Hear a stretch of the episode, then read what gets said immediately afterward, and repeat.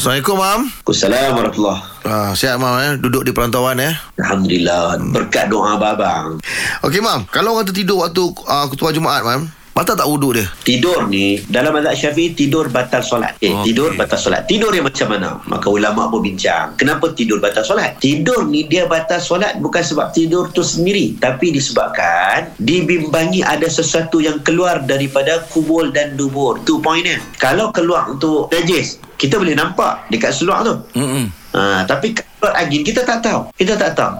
Sebab itu bila kita tidur berkemungkinan keluar angin, kita pun tak tahu. Keluar tak keluar, keluar tak keluar.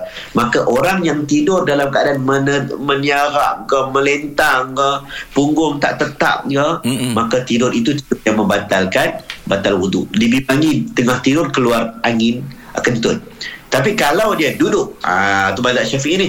Mazhab Syafi'i kata kalau dia duduk macam semayang Jumaat dia duduk kan. Dia duduk bersila. Ha, punggung dia terletak. Maka tidak batal wuduk.